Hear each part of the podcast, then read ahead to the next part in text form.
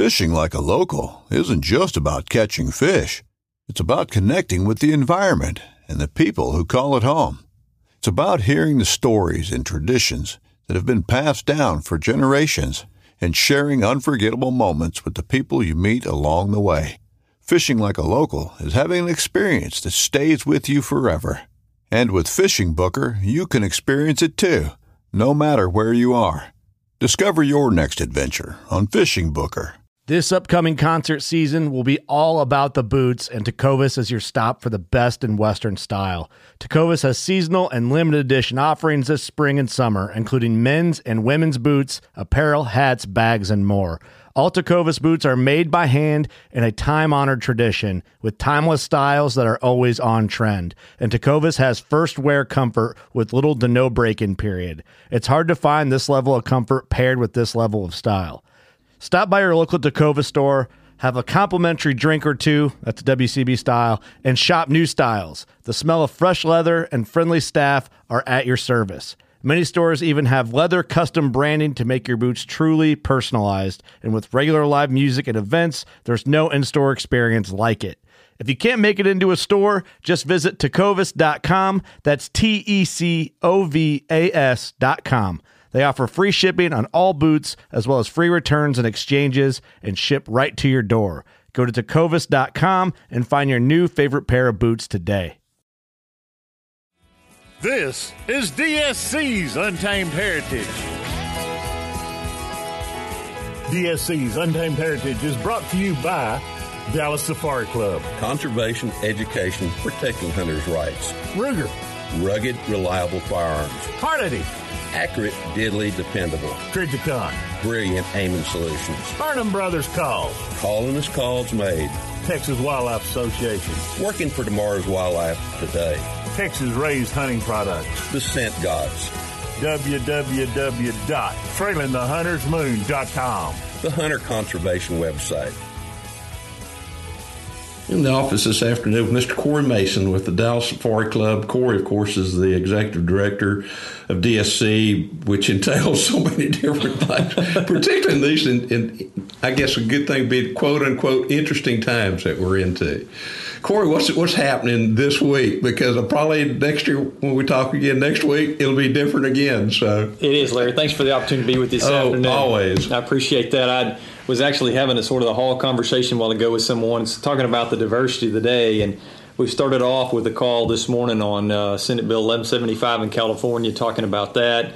Uh, followed that up with a, with another conversation slash meeting associated with uh, the New Zealand tahr culling issue. So we were addressing that for a bit and working on sort of an action plan with that. Following up with some hunters care conversation, and then sort of sprinkling convention in through the afternoon. And now I'm reviewing some uh, legislation soon to go to the U.S. Senate. So it's been uh, it's been a diversity of things today, Larry. It's been a Monday. it has truly been a Monday in a lot of different ways. Obviously, uh, let's just start from the beginning. Where you're talking about what's going on in California right now. I know, I know, a little bit about the bill, but what is the status as of this week? And this week is essentially the second week of, of July. Yeah, so. you bet. So it's one of those bills that hopefully sportsmen kind of have on their radar uh, because what it what the bill does there in California, it's referred to as Senate Bill 1175, and it's now passed the Senate. Yes, sir. So it's headed for further votes now.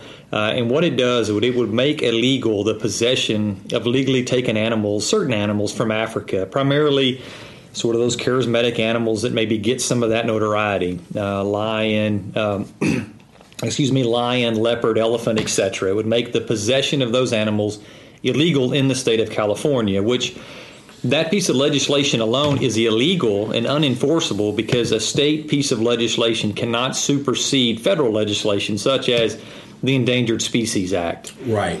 But nonetheless, this is the second time in which California has moved this particular kind of legislation forward. And so the prior time in 2018, it went all the way to the governor's desk and the governor wrote a very short, simple, to the point letter that said, although I agree with this piece of legislation, which is a bit alarming, yes, um, it is unenforceable if I sign this into act. Um, and so he didn't sign it. He returned it back to the Senate and, and, it died there. But it's back again. It's still the same environment around it. Um, and really, the strategies there from those organizations that are behind it, you know, the Humane Societies, the Born Frees, the Center for Biological Diversity, is just to continue to push it until there's someone that is willing to take it up to a higher court, if you will. Yes. So they're persistent and they're well funded, so they continue to push it and push it and push it. And so, fortunately, we have a really strong consortium of partners uh, that are working on this particular piece of legislation, or I should say, working against this piece of legislation. right, right, right. Um, and so we have a good show out there. You know, our partners, such like Congressional Sportsmen's Foundation, uh, Conservation Force, John Jackson, a, a, Right. good friend and partner of ours in the industry, working together, and then a number of other organizations, Sportsman Alliance, et cetera. There's a really strong industry coming together to realize we have to stomp this out now. And so that, you know, we have that going on. And kind of to shift to the next topic that I mentioned was the New Zealand tahr culling project, in which their essentially kind of Department of Conservation, if you will, is looking at associated with their parks. Uh, and so on the surface, a conservationist may say, or a biologist may say, well, yeah, it's a non indigenous species there. Uh, it was a sort of a naturalized, you know, species decades and decades ago. But the rationale behind it is not because of the biological damage that this particular species is doing. Rather, it's the organizations that are that are pushing this forward as sort of the tip of the spear, and they're trying to remove these species that are hunted, uh, and not considering the economical impact, not in considering the impact to those that manage these species and those that that maintain them for a livelihood as well. Uh, but the tahr itself in this in those mountain ranges have done extremely well. I mean, they've they've naturalized. You know, they're they're essentially a naturalized species at this point that is extremely healthy. You know, and they're hunted widely. Obviously, they're hunted sustainably. Most importantly, Right, exactly they are. uh, yeah, and so um, the point of, of the issue, if you will, and now it, it actually went. Now there's been an injunction filed, so it's all sort of on pause right now. There'll be a sort of a litigation type fight that'll be upcoming. The DSC is engaged in this by working with policymakers, providing information, uh, engaging our members to support this essentially financially. We will likely support this financially as well. We're in the process of working on what that looks like right now. We're engaging with our members as well as our exhibitors that are from the South Pacific as a whole, more specifically New Zealand, um, and those in Australia are watching this as well. You know, um, but so we're engaging with them, letting we know that we're there to support those conservation needs as well. So, so that's kind of a, another uh, thing that we're touching right now. Corey, what's the status of the Himalayan tahr in its native land? Yeah, it's it's not strong, uh, you know, and it, it, it's it's interesting to see that within New Zealand uh, that the Himalayan tahr is has done unbelievably well. It has, it's yes, done sir. unbelievably well. Like the similar.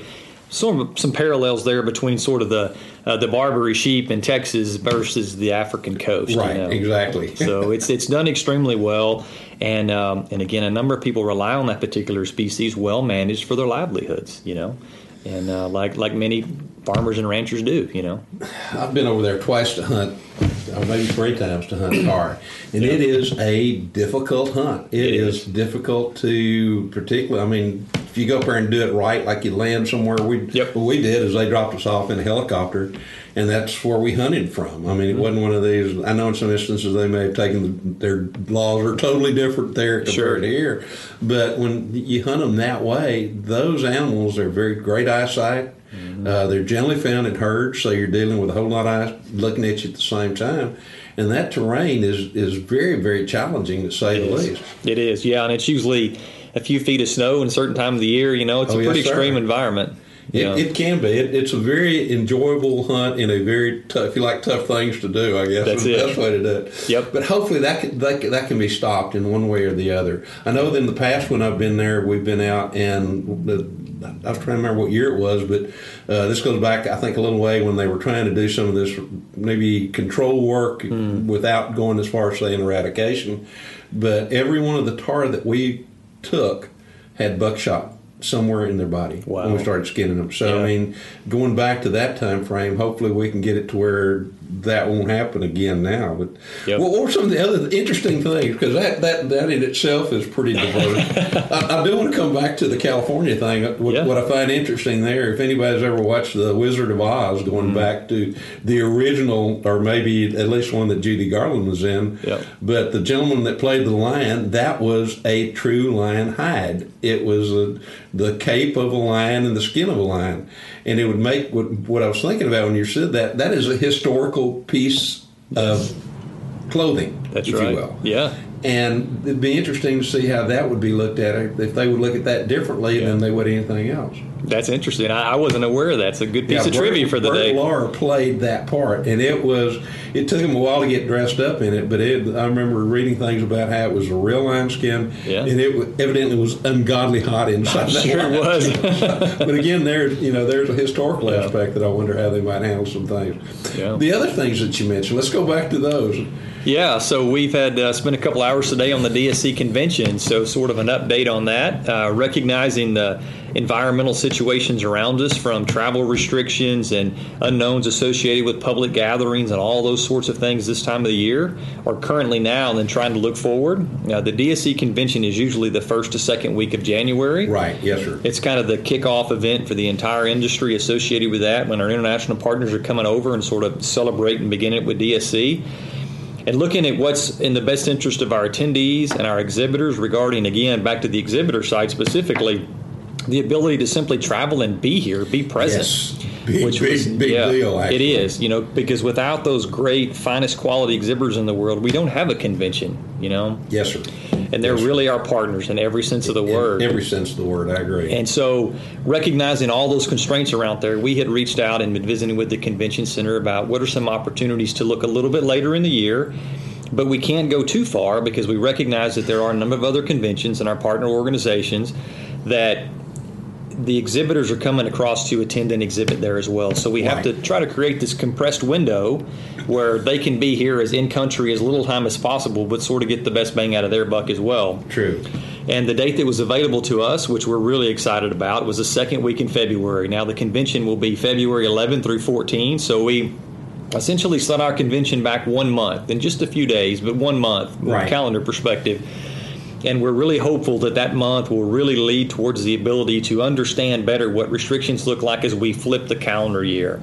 You know, as we look into the year, where we were currently as the first week, we didn't really have the time to have new restrictions implemented, if you will. You know, many things that are going on right now are yes, are through the end of the year which is would just be just a few days. Yes. And so we we wanted to create some space there to know what that's going to look like. And so of course we're working through all the plan A's and B's and C's, but in that of course before we moved that we reached out to a number of our long-standing exhibitors, and some of those also include like our associations that then collectively represent hundreds of the outfitters oh, that are there. Yes, you're right and um, and so it was overwhelmingly supportive. And they not only did they say yes, we please do that. It was please do that for us too. You know, so so we just made that that switch this last week. And of course, as you can imagine, with an event that has fifty thousand different people associated from the de- logistical side to the delivery side.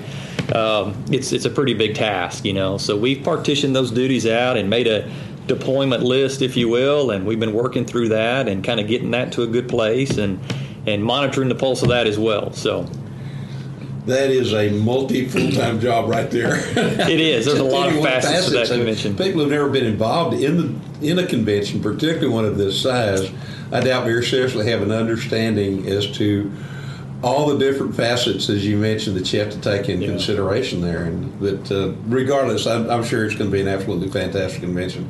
I know I've already talked to a whole lot of people since the word has gotten out, and I said, "You are going to be there, aren't you?" Go, well, of course I am. you know, what do you mean? I wouldn't even think not coming. So good. And as we get closer to the end of the year, we'll continue to try to keep people you updated.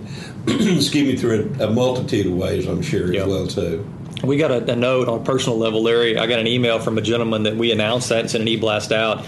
A gentleman sent a note uh, that found its way to me that he this was his going to be his 33rd event that he was a DSC convention that he was oh, going to attend, and so I I found that just such encouragement. So I reached out, of course, and, and oh, visited absolutely. with him a little bit. But I thought that was a lot of fun, and I think it's really reflective of the loyalty that is behind DSC as an organization. You know, people and they come to the convention maybe for the first time and they use that as an opportunity to learn about the organization and they learn about our conservation footprint. They build fellowship and relationships there, and the next thing you know, they look over their shoulder. They've been coming for five and ten years, and you know they have the next year's plan on the calendar, and they're coming, and and uh, it just really builds this great body of people together, and it's just a great event.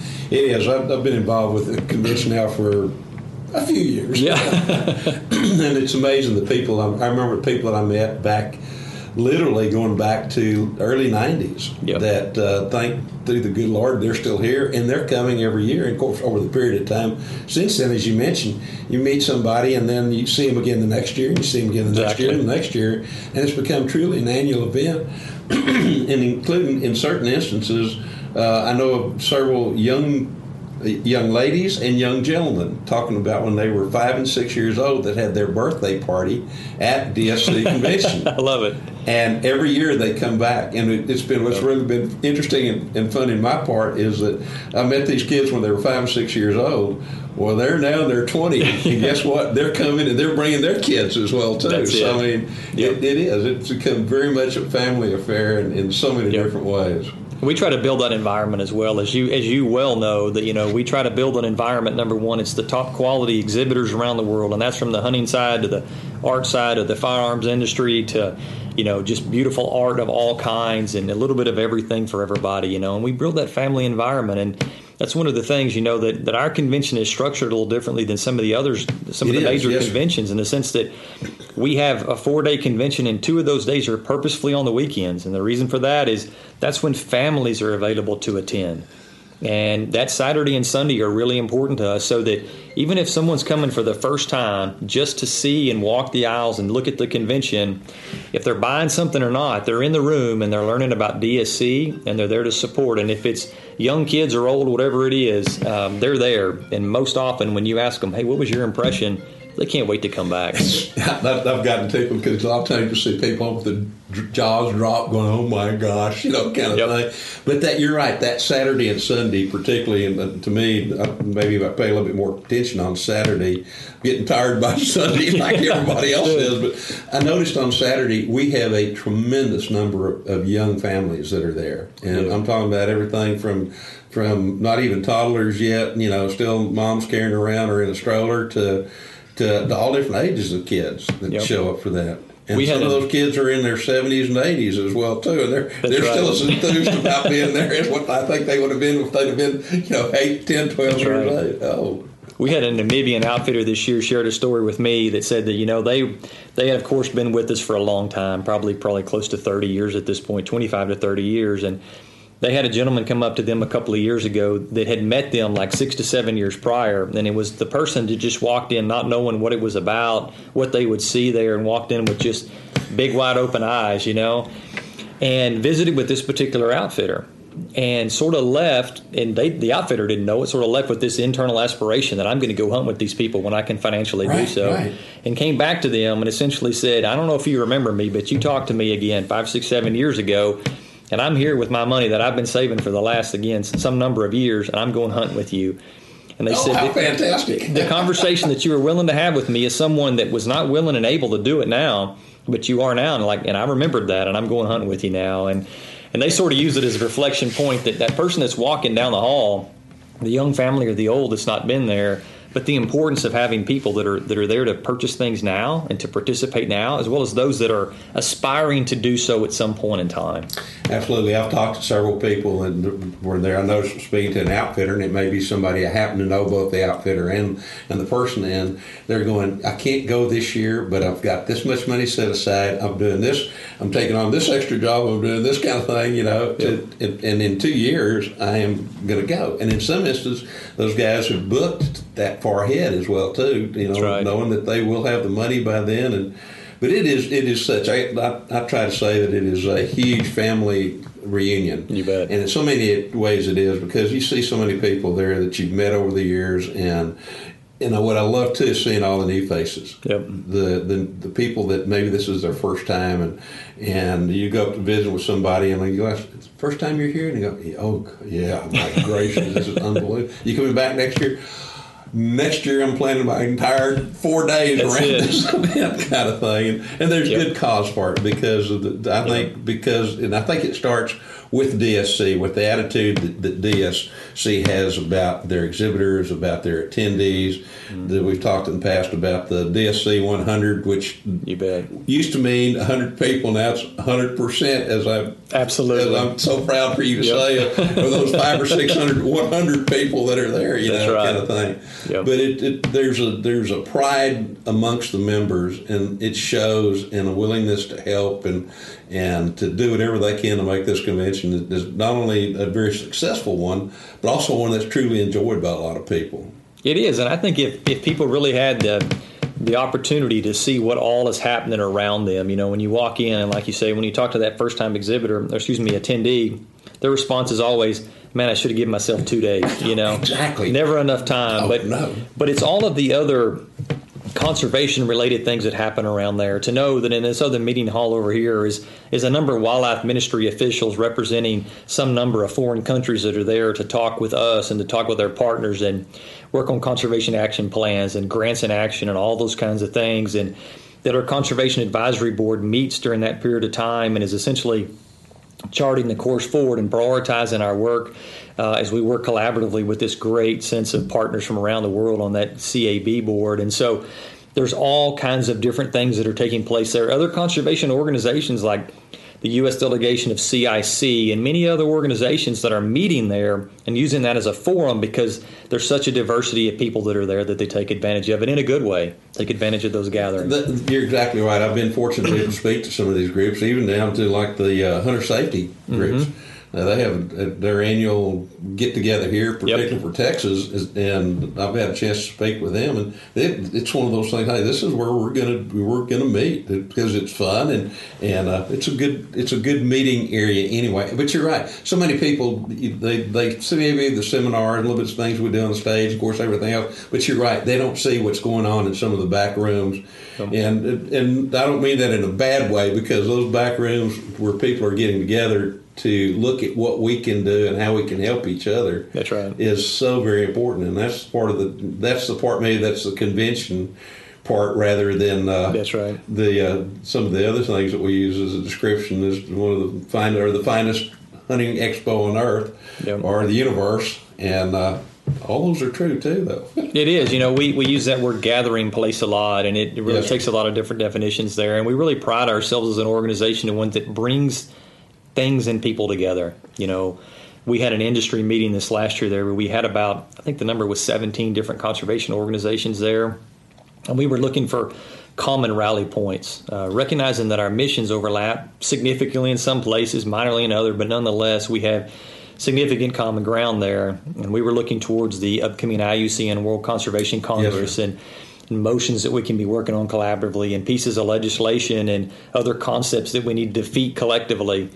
And so we were talking through many of those kinds of things, and we've had some byproducts spawn out of those kinds of meetings. And so it brings people together that are extremely busy, flying all over the world doing things, even if it's for one hour to just have some FaceTime. It's incredibly important relationship wise. It really is. And there's so many things going on right now in this whole world compared to what it was just not very long ago. and, and I'm sure we'll continue to face more and more. T- challenges, if you will, or and, and from those, I'm one of those. I've always considered myself the eternal optimist because behind every dark cloud there is a silver, silver lining, and you know, in, in every pile of manure, if you dig down deep enough, there's a sign of a pony there somewhere, kind of thing. So, yeah. to, to me, sometimes you got to dig a little bit deeper to find the positive things.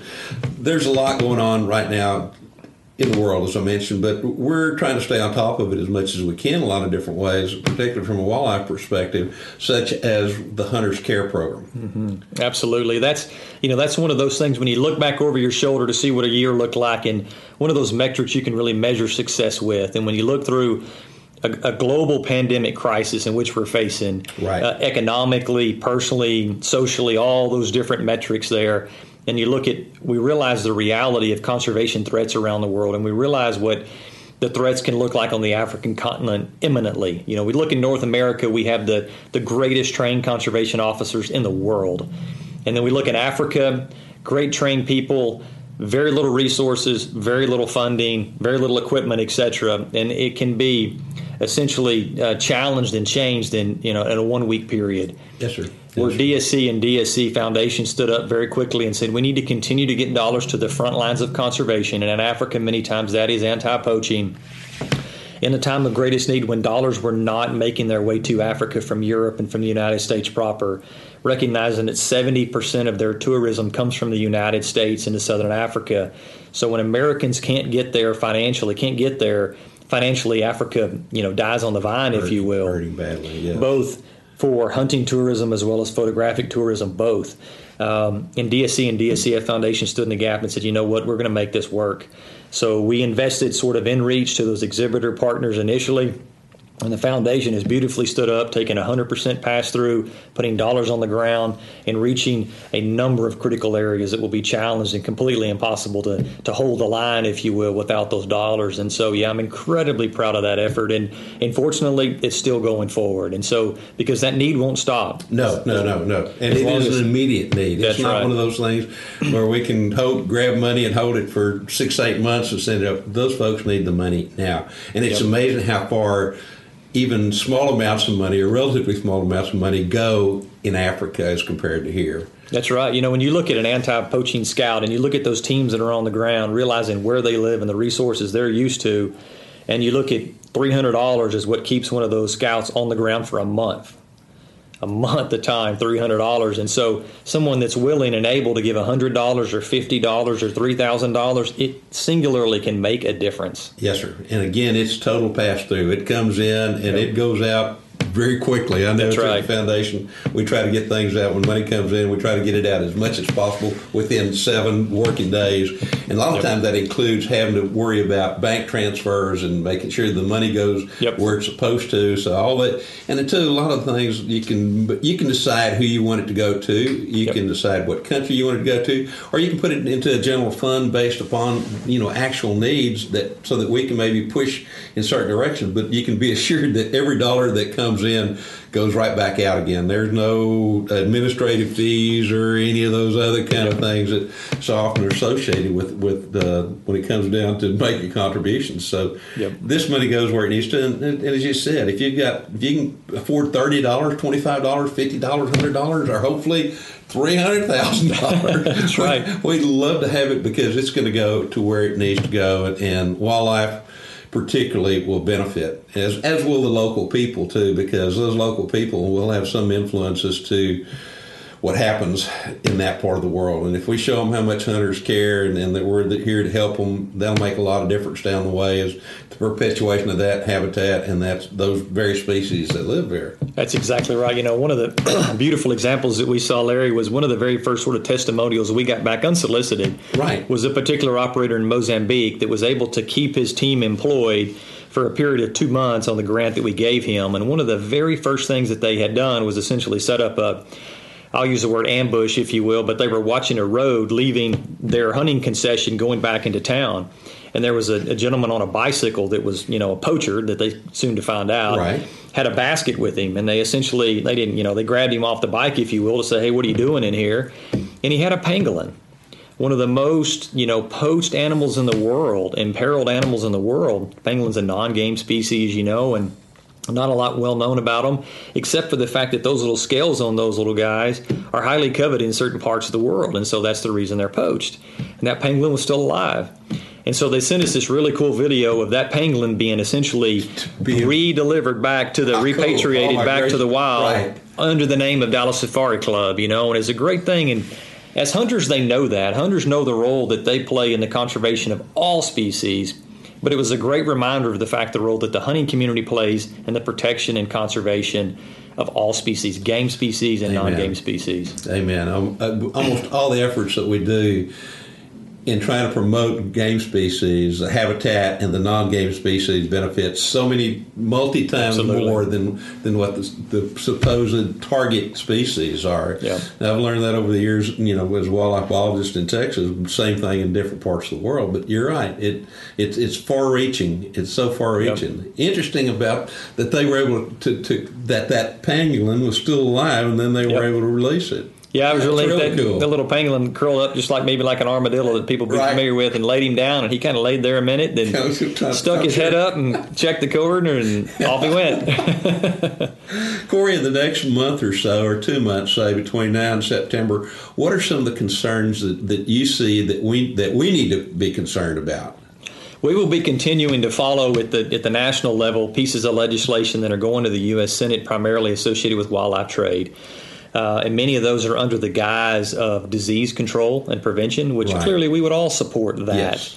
But the problem is, is it's taking sort of as a very broad sweeping and a broad net to pull in things like international wildlife trade, which very clearly is not to be regulated by the U.S. Congress. It is specifically to be regulated by CITES and then the management authorities, for example, U.S. Fish and Wildlife Service and other countries as well, Canadian Wildlife Service, et cetera, et cetera.